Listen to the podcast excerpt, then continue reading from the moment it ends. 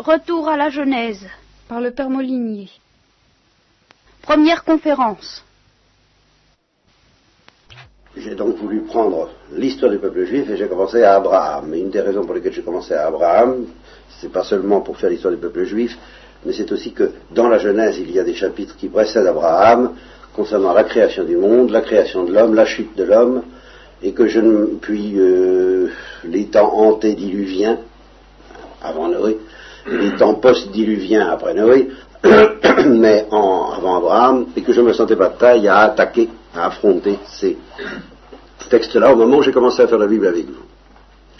Et puis j'ai rapproché ces deux difficultés, ces deux imperfections.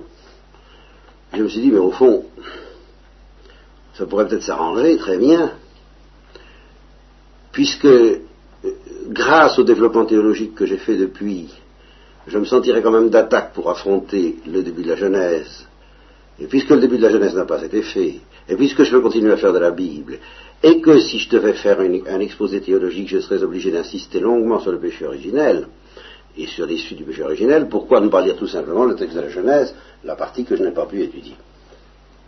De sorte que nous allons, nous voilà repartis aux origines des origines. C'est-à-dire que nous allons prendre ce que je n'avais pas fait, le texte que je n'avais pas étudié, euh, toute la partie de la Genèse, la, seule que je n'avais pas commentée, qui s'étend de, euh, depuis le premier verset, au commencement Dieu créa le ciel et la terre, jusqu'à l'histoire d'Abraham. Alors, ça supposerait plusieurs séances d'introduction. Euh, il y a quand même pour moi une, difficulté, c'est que ce qui, m'intéresse, c'est l'histoire de l'homme dans cette affaire et que c'est précédé de ce qu'on appelle une cosmogonie, c'est-à-dire une description de l'œuvre créatrice de Dieu. Et que cette description de l'œuvre créatrice de Dieu a soulevé de nombreuses questions. L'Église a toujours senti que derrière les critiques de détails adressés au récit de la Genèse au nom de la science, on cherchait à aller beaucoup plus loin, à attaquer beaucoup plus que tel ou tel détail, et alors elle s'est cramponnée. Elle a maintenu pendant longtemps la nécessité euh, de considérer comme infaillible tout ce qui était dit dans la Bible. Non seulement ce qui concerne la foi et les mœurs, c'est-à-dire la révélation dogmatique et la morale juive, judéo-chrétienne, non seulement ça, mais tout ce qui est contenu dans la Bible est révélé par l'Esprit Saint et par conséquent euh, ne peut pas comporter d'erreur.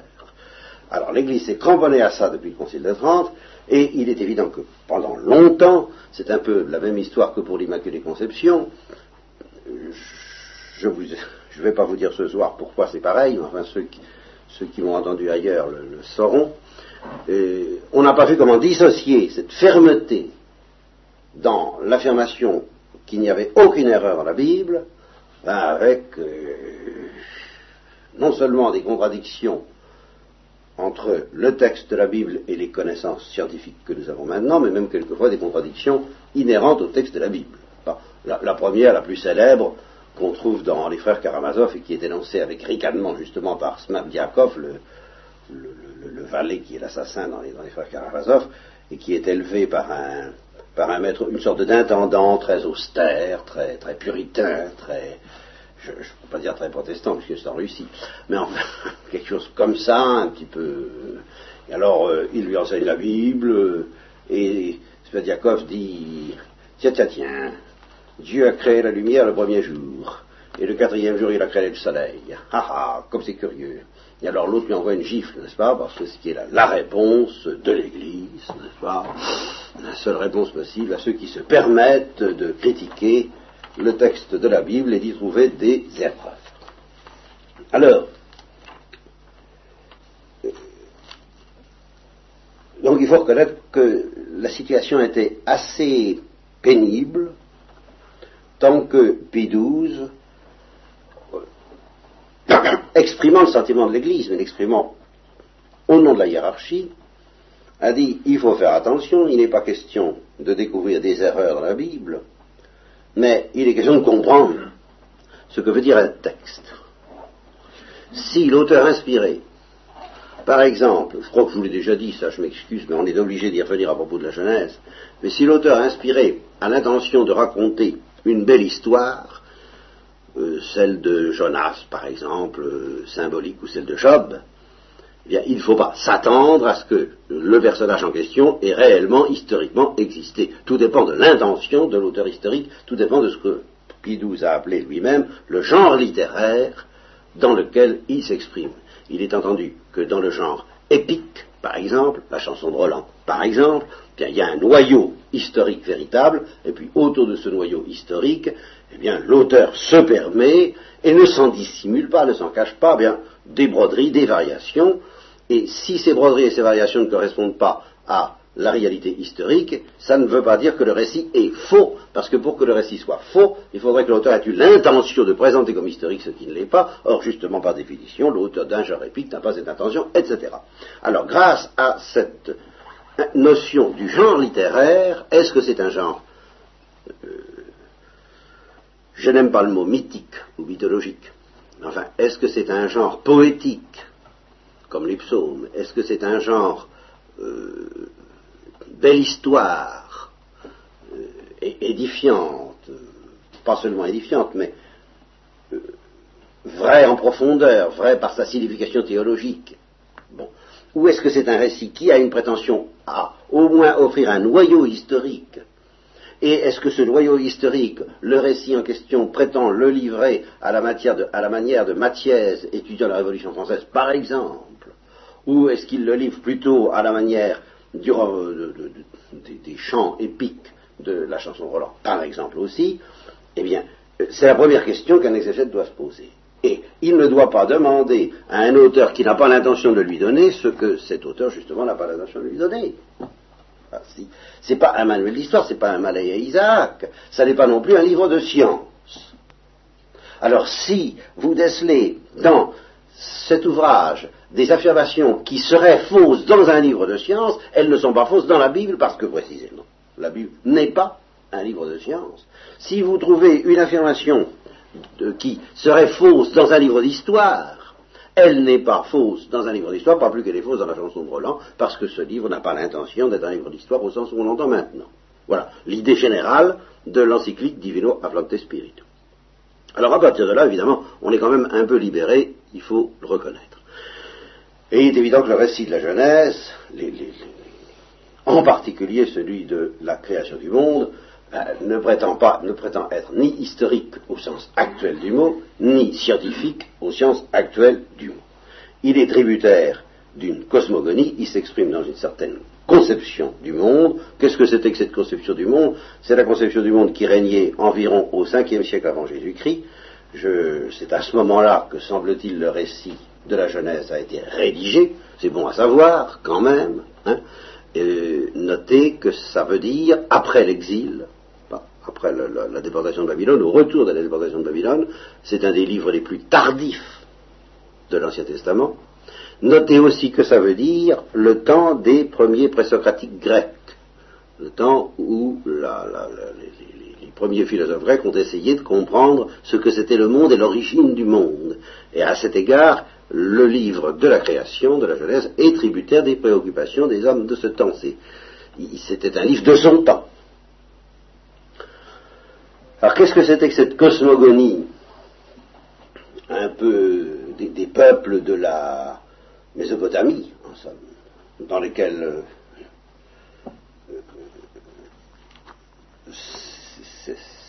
peuple juif a trouvé ça sa naissance, parce que le, livre a été rédigé environ 500 ans avant Jésus-Christ, mais à quand remonte la tradition exprimée par le livre? Alors là, là, il y a, un, gros problème qui nous ramène d'ailleurs au problème des origines, dont je vous parlerai peut-être ce soir, mais euh, certainement au moins jusqu'à Moïse. Donc à peu près 1500 euh, ans avant Jésus-Christ, 1600 ans avant Jésus-Christ, à peu près certainement au moins jusqu'à Moïse, euh, presque quant à la teneur, au contenu de la tradition. Je ne dis pas la rédaction, la rédaction, elle, est imprégnée de la mentalité, justement, euh, cosmogonique du temps. Mais quant au contenu de cette tradition, ça remonte au moins jusqu'à Moïse. Est-ce que ça remonte plus loin? Moi, je crois que oui, mais ça demande des nuances dont je vous parlerai si ça vous endort pas trop euh, ce soir, parce que je me rends compte que c'est un terrain scabreux sur lequel je m'aventure au point de vue du sommeil, j'entends, n'est-ce pas Parce que ça n'est pas aussi excitant que, la gloire à première vue. Cependant, c'est nécessaire. Alors, cette cosmogonie se représentait, donc la cosmogonie, on peut dire, du, du temps de Moïse, au moins, donc du temps où la tradition a été constituée, et plus tard encore dans une certaine mesure, se représentait la Terre comme plate et dune, soutenue par des espèces de colonnes. Et sous ces colonnes, eh bien, il y avait les eaux,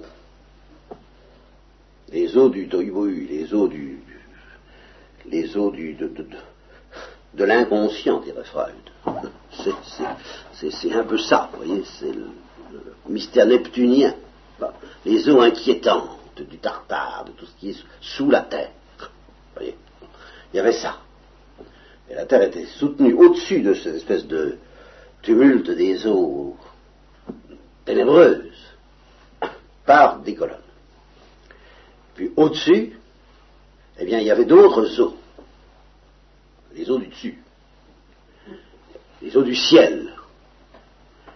Et les eaux du dessus, on en était séparés par une voûte en cristal qui s'appelait le firmament, et qui avait une forme arrondie, évidemment, comme je, me rappelle très bien, je vous l'ai peut-être déjà dit, que, ayant 7 ou 8 ans, je me figurais vraiment un peu le ciel comme ça, comme une, comme une sorte de, voûte, et je me disais, si j'allais au bout, c'est-à-dire à, l'horizon, je devrais arriver, je devrais tomber sur le, ben, sur le truc là, qui, sur le couvercle. Je devrais arriver au bout du couvercle.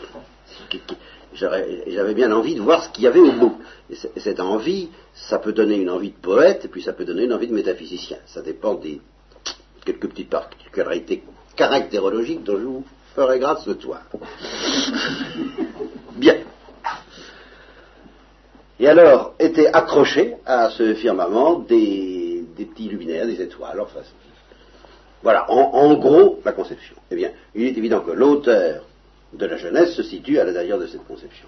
Alors, euh, est-ce que c'est une erreur? Ben, La conception est une erreur, mais pour qu'on puisse taxer l'auteur de la Genèse d'une erreur, il faudrait qu'il la reprenne en son compte, cette cosmogonie, en disant qu'elle fait l'objet précis de la révélation dont il a l'intention de nous parler. Or ça, c'est pas dit du tout.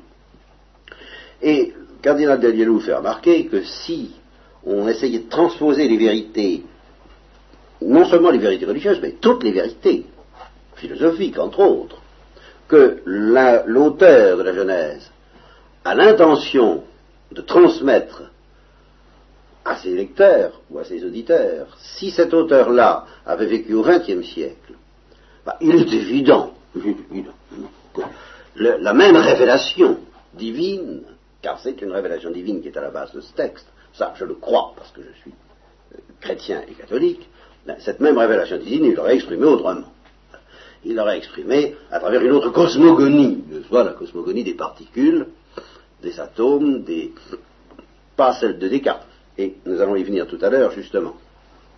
Pas des mondes tombants, ni de ces tourbillons. J'aime ces tourbillons, moi ces mondes tombants. Voyez Alors, si l'auteur en question avait été au XVIIe siècle, il nous aurait fichu une cosmogonie en, cartésien, comme, on dit une symphonie en sol mineur, euh, une, cosmogonie en, Descartes. Hein? En Descartes majeur, si vous voulez. Bon. Mais euh, remarquez une chose, c'est que s'il avait fait ça, le malheureux, il aurait perdu sa peine. Parce qu'au XXe siècle, on se ficherait de sa figure tout autant que de la cosmogonie des anciens. C'est évident. La cosmogonie de Descartes, avec ses tourbillons et ses mondes tombants, ne marcherait pas mieux aujourd'hui que la cosmogonie de ce temps-là, de 500 ans avant Jésus-Christ, et même du temps de Moïse. Et alors, supposons qu'on s'amuse à faire une même présentation des mêmes vérités religieuses et métaphysiques dans la cosmogonie des particules, eh bien, ça irait bien pour 1973.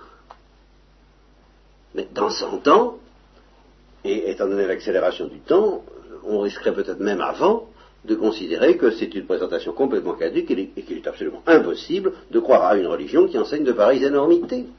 Or, il faut bien tout de même parler dans un langage.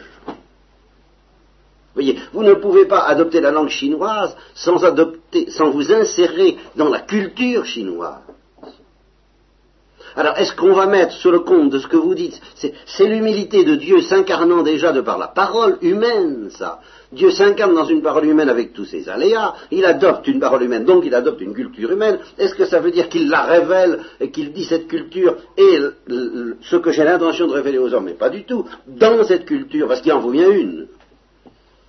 J'ai un certain nombre de choses à dire. Si j'avais, si j'employais une autre culture, je les dirais autrement, mais je dirais les mêmes choses. Ce sont ces mêmes choses transcendantes à toute culture et par conséquent ayant une certaine portée métaphysique, mais qui ne sont pas seulement la foi. Ce sont ces mêmes choses, ce sont ces choses qui, résisteraient à toute culture que nous avons le devoir, en théologie et en exagète, d'essayer de découvrir dans la Genèse. Et alors, si on fait ce petit effort, on s'aperçoit d'une part que, ben, évidemment, il y a des choses qui résistent. On s'aperçoit que la Genèse est extrêmement originale. C'est un texte extrêmement original par rapport à toutes les cosmogonies qui l'entourent. Et on s'aperçoit que c'est passionnant, que c'est fascinant, que ça nous apprend des tas de choses d'une portée religieuse et d'une portée même philosophique extraordinaire. Seulement, alors, évidemment, euh, ce que vous voulez, je comprends très bien quelqu'un qui n'a pas envie de croire Bon, eh ben, il n'a pas envie de croire, ben, qu'il le dise, il n'a pas envie de croire, mais qu'il n'arrive pas à chercher dans le verset 3 de la Genèse en disant j'aurais la foi si le verset 3 était fichu autrement. Non, quand même, non. Ça, ça marche pas, vous comprenez. C'est de la mauvaise foi. C'est, pas. Bon, alors voilà euh, un premier préambule euh, destiné à nous mettre à l'aise par rapport au récit de la création. Parce qu'avant le récit de la création de l'homme, l'histoire de l'homme, qui m'intéresse spécialement, bien sûr, il y a tout de même le récit de la création, et puisque j'ai décidé de prendre le texte, il faut que je prenne le récit de la création. Je ne peux pas passer outre, et ce soir nous n'irons sans doute pas plus loin.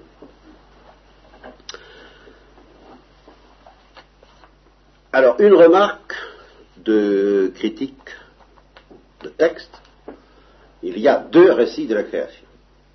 Ces deux récits se succèdent. Et euh, incontestablement, ils sont différents. Mais ça ne veut pas dire, comme certains l'ont cru, que c'est une simple juxtaposition matérielle entre deux récits d'origine différente.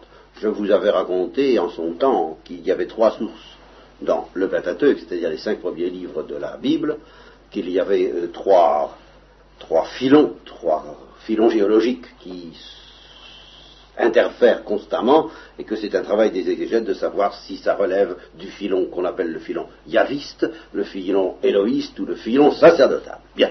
Ben là encore, c'est très dangereux de vous parler de ça du point de vue du sommeil. Alors, je n'insiste pas longtemps.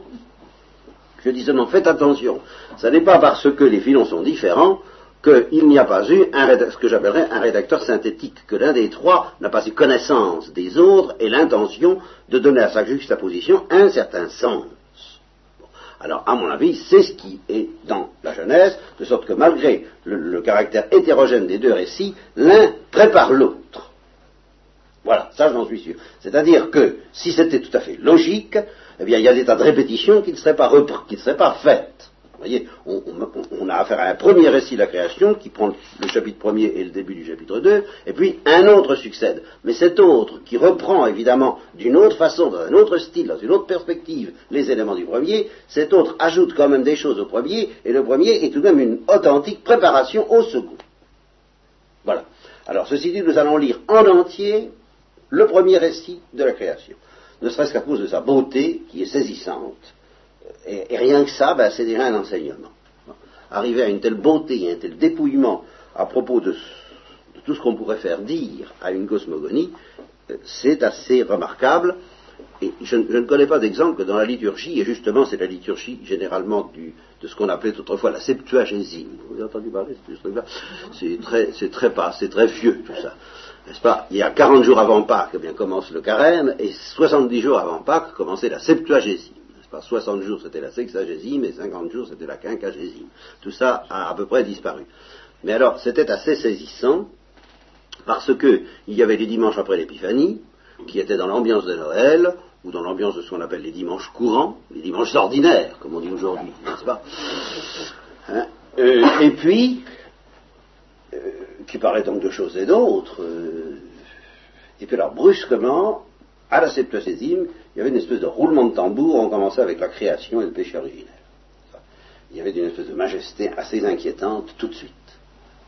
Parce que justement, on se préparait à affronter le mystère pascal. C'est qui prouve qu'entre, comme je le sens très fort maintenant, entre le mystère pascal et puis le récit des origines et de la chute originelle, il y a une connexion très étroite, évidemment. Alors, je dis, je ne me rappelle pas qu'on ait lu ce texte sans que, même prévenu contre lui, même gêné à cause de tous les problèmes que ça soulevait au point de vue scientifique, tant qu'on n'avait pas compris le truc, la vérité des gens littéraires, car c'est pas un truc, c'est une vérité, eh bien, euh, même prévenu ou gêné par ce texte, on ne pouvait pas euh, ne pas être saisi par sa beauté.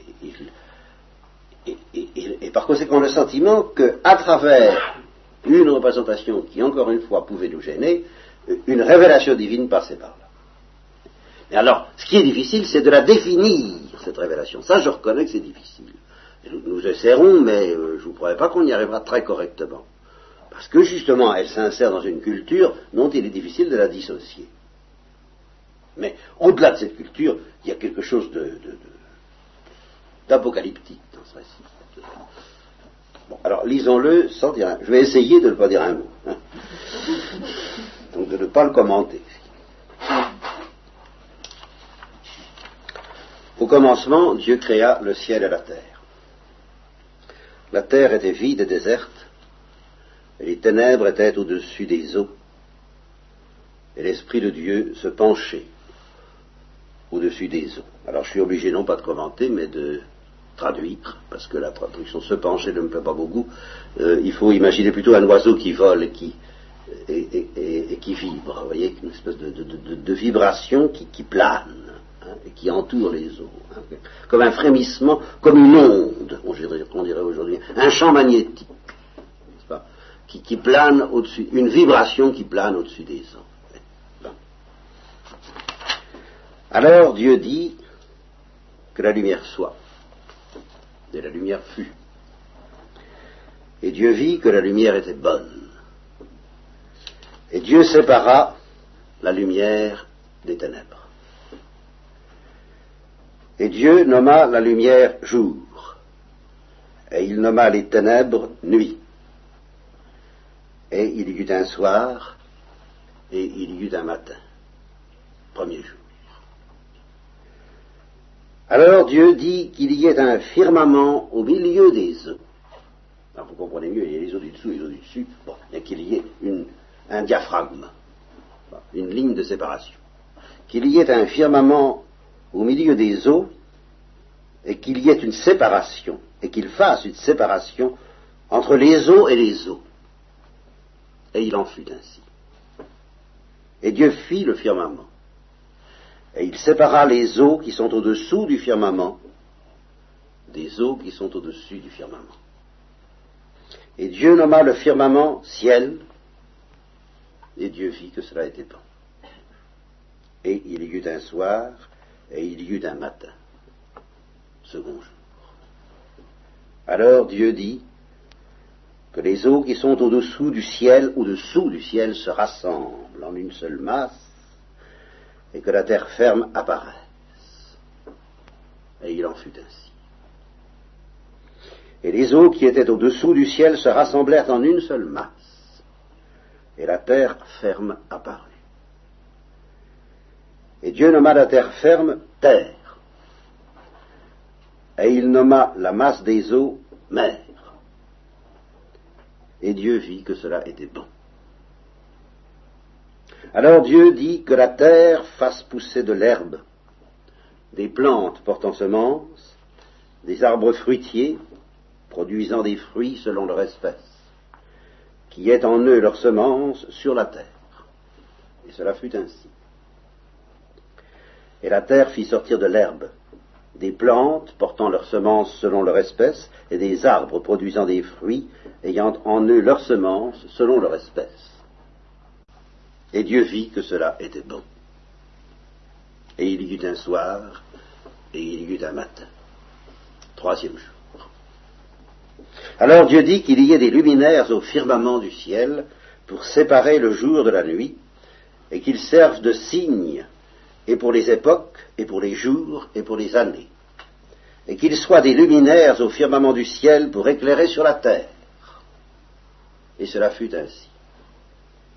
Et Dieu fit les deux grands luminaires, le grand luminaire pour présider au jour, et le petit luminaire pour présider à la nuit, et les étoiles. Il fit les étoiles. Et Dieu les plaça dans le firmament du ciel pour éclairer la terre, et pour présider au jour et à la nuit, et pour séparer la lumière des ténèbres. Et Dieu vit que cela était bon. Et il y eut un soir, et il y eut un matin. Quatrième jour. Et Dieu dit que les eaux fourmillent d'un fourmillement d'êtres vivants. Et la vie, tout de même un des degrés d'être Bon, n'insistons pas. Que les eaux fourmillent d'un fourmillement d'êtres vivants, et que les oiseaux volent sur la terre, sur la face du firmament du ciel, et cela fut ainsi, et Dieu vit que cela était bon. Et Dieu créa les grands monstres marins et tous les êtres vivants qui rampent, dont fourmillèrent les eaux selon leur espèce, et tous les volatiles ailés selon leur espèce. Et Dieu vit que cela était bon, et Dieu les bénit. Ah, notion nouvelle, n'aviez pas jusqu'à présent. Et Dieu les bénit. Alors ça, c'est de la révélation. Hein. La bénédiction, ça, c'est pas de la science ni de la cosmogonie. Et Dieu les bénit, disant Soyez féconds et multipliez-vous, et remplissez les eaux dans les mers, et que les oiseaux se multiplient sur la terre. Et il y eut un soir, et il y eut un matin, cinquième jour. Alors Dieu dit que la terre fasse sortir des êtres vivants selon leur espèce, du bétail, des reptiles et des bêtes sauvages selon leur espèce, et cela fut ainsi.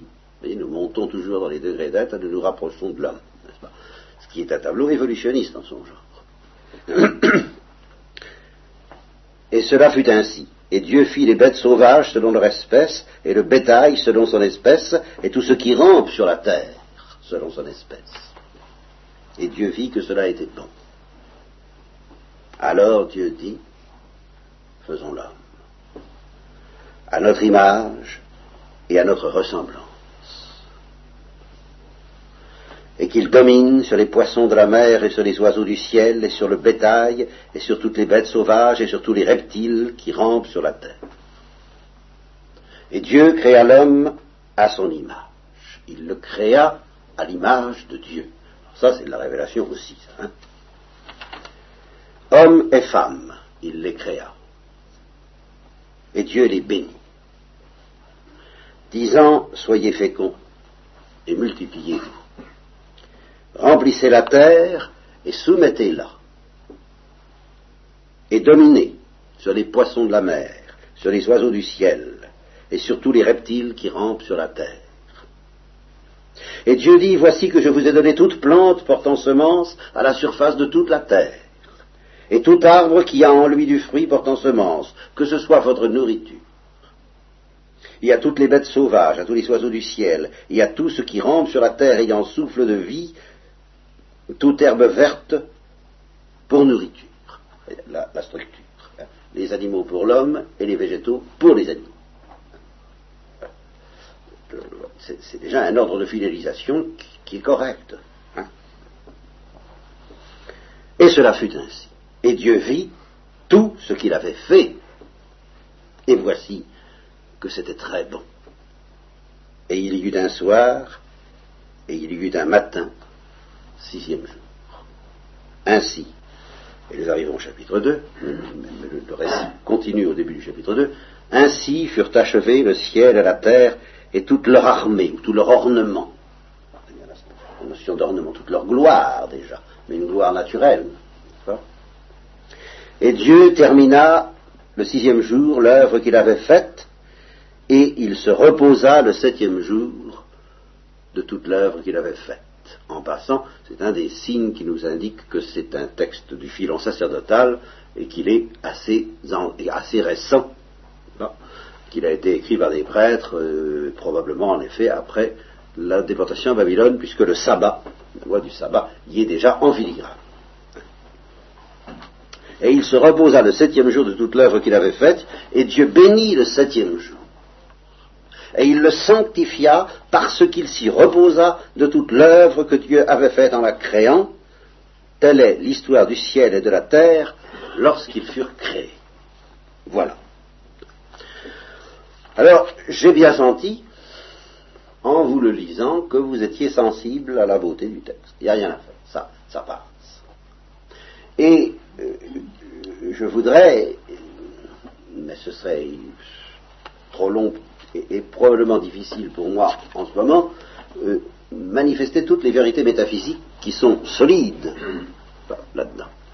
Dire que c'est du fixisme, ça, c'est dire que la révélation a pris à son compte une certaine culture dans laquelle ceci a été exprimé. Ça n'a rien qui vaille contre l'évolutionnisme, ça n'a rien qui prouve l'évolutionnisme non plus. Mais simplement, il y a la notion des degrés d'être. Il y a la notion d'une certaine finalité.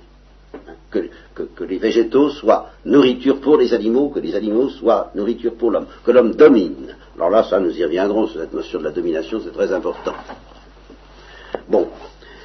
Il y a autre chose que le cardinal Danielou signale, et qui est évidente, c'est que dans les cosmogonies parallèles, dans les cosmogonies qui, euh, vous pouvez chercher, si vous avez un petit peu de documentation ou de goût, de curiosité pour ces choses, allez voir les cosmogonies parallèles et qu'est-ce que vous y trouverez?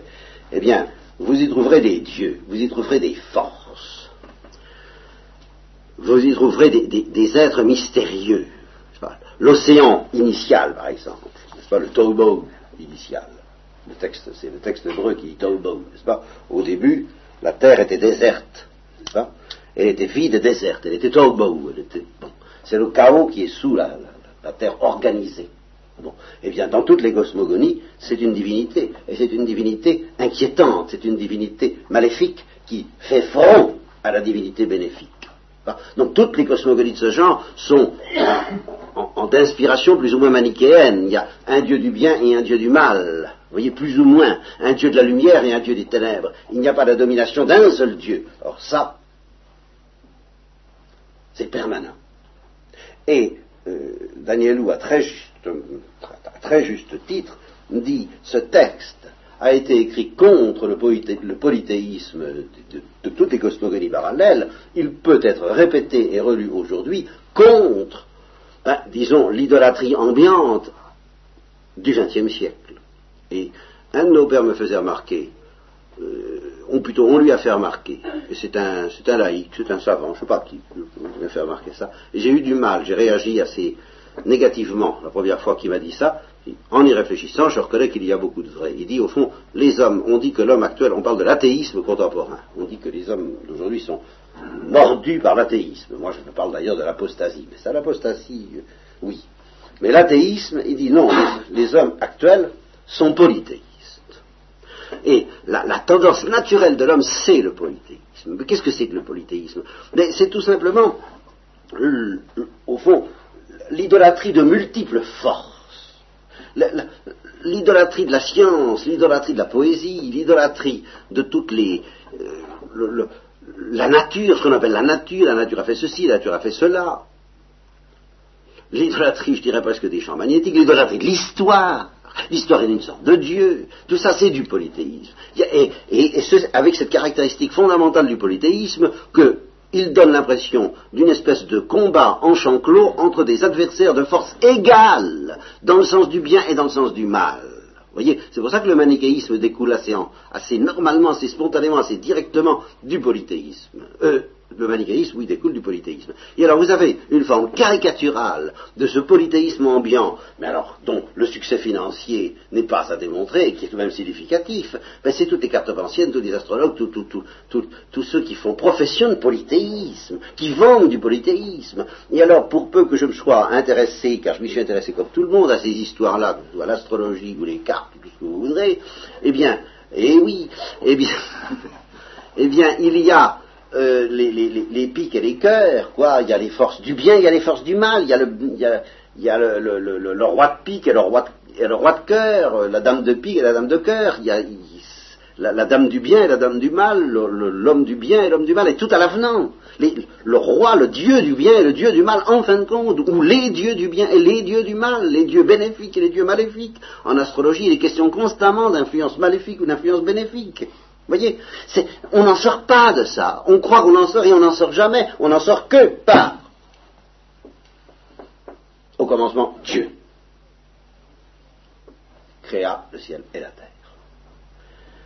Et il créa même les ténèbres.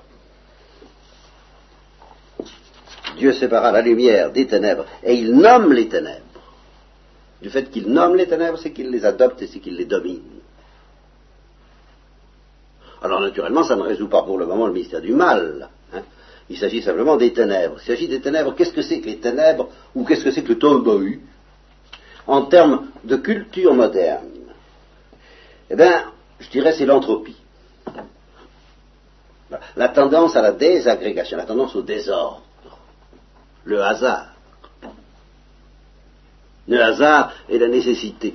Il y a des nécessités, d'après Monod, qui échappent, parce que c'est comme ça, il n'y a pas de métaphysique qui peut me dire pourquoi, il y a des nécessités qui échappent au hasard, et en dehors des nécessités, il n'y a que le hasard. C'est-à-dire le tohu c'est-à-dire les ténèbres, en fin de compte. Il n'y a pas de force organisatrice. Dans mon nous, il n'y a, pas de force organisatrice. C'est ça qui est nié. Et c'est pour ça que vous avez, en effet, deux, tendances dans l'esprit humain, la tendance naïve qui voit des forces partout, force du bien et force du mal, et la tendance sceptique qui voit des forces nulle part, et par conséquent qui n'admet pas qu'il y ait une force organisatrice. Il y a de l'ordre en vertu de la nécessité, il y a du désordre en vertu du hasard, et puis c'est tout. Il n'y a pas tendance vers l'ordre, il n'y a pas montée vers l'ordre. Il n'y a pas une source d'ordre. Alors ça, la révélation religieuse, la révélation métaphysique, la révélation éternelle, indestructible, à travers toutes les cultures de ce texte, c'est qu'il y a une source d'ordre, et puis qu'il y a aussi une source d'être, il y a une source des degrés d'être et qu'il n'y a pas, dans la Bible, il y aura des anges et des démons, il y en aura des forces, et des forces du bien et des forces du mal. Mais toutes ces forces sont complètement dominées par un seul être. Alors, je n'entre pas dans le détail, je terminerai cette, euh, cette entrée en matière, alors sur une remarque capitale à propos de l'homme. Ça fait partie, alors, d'abord il y a la bénédiction, cette notion de bénédiction est, fondamentale chez les juifs. Voilà, la, la, clé du monde, c'est la bénédiction. Le monde est béni. Alors ça, c'est évidemment anti-manichéen. Dieu vit que cela était bon. Alors, ça, dans la première partie, Dieu bénit par l'être. En donnant l'être, ben, il donne du bien. Dans la deuxième partie, à, partir des vivants, il ne se contente pas de les bénir par leur être, il les bénit par une sorte de providence qui les conduit vers une fin. Et c'est pour ça que le texte dit qu'il les bénit. Il ne se contente pas de les poser dans l'existence et de dire c'est bon pour la lumière et les ténèbres, il dit c'est bon, mais il ne les bénit pas. Ça est et ça reste de ce que ça est. Le jour et la nuit, le rythme des, saisons, tout ça, ça est. Il n'y a pas à bénir cette affaire-là. Par contre, les vivants ont besoin d'être bénis parce qu'ils ont besoin d'être conduits vers leur fin, qui est encore meilleur que ce qu'ils sont au départ. Et puis alors, naturellement, l'homme. Et alors, l'homme, on arrive à quelque chose tout de suite qui a une portée philosophique irrécusable, mais que vous ne trouverez pas dans les cosmogonies parallèles. Vous ne trouverez pas cette notion-là dans l'Inde. J'en ai jamais entendu parler, en tout cas. Dieu créa l'homme à son image. Alors, qu'est-ce que ça veut dire? Ah, Nous aurons le temps d'y réfléchir. C'est tout, le christianisme n'est pas trop pour réfléchir à cette notion-là. Mais Dieu créa l'homme à son image. Euh, dès maintenant, bah, évidemment, ça signifie une transcendance extraordinaire. Ça signifie déjà la gloire. Ça signifie déjà un mystère de gloire. Et puis ça signifie aussi, alors là quelque chose de très important que Danielou souligne et qui nous sépare immédiatement en effet de l'hindouisme. Uniquement par cette simple phrase, Dieu créa l'homme à son image, il le créa à l'image de Dieu. C'est qu'en effet les hommes, je ne sais pas si vous avez remarqué, mais ce sont des personnes. Dieu sait si Évidemment, on dit que c'est en terre chrétienne et cartésienne et occidentale qu'on a le sens de la personne, c'est en terre juive. D'abord. Pourquoi? Parce que justement, en terre juive, on, sait que les hommes sont des personnes,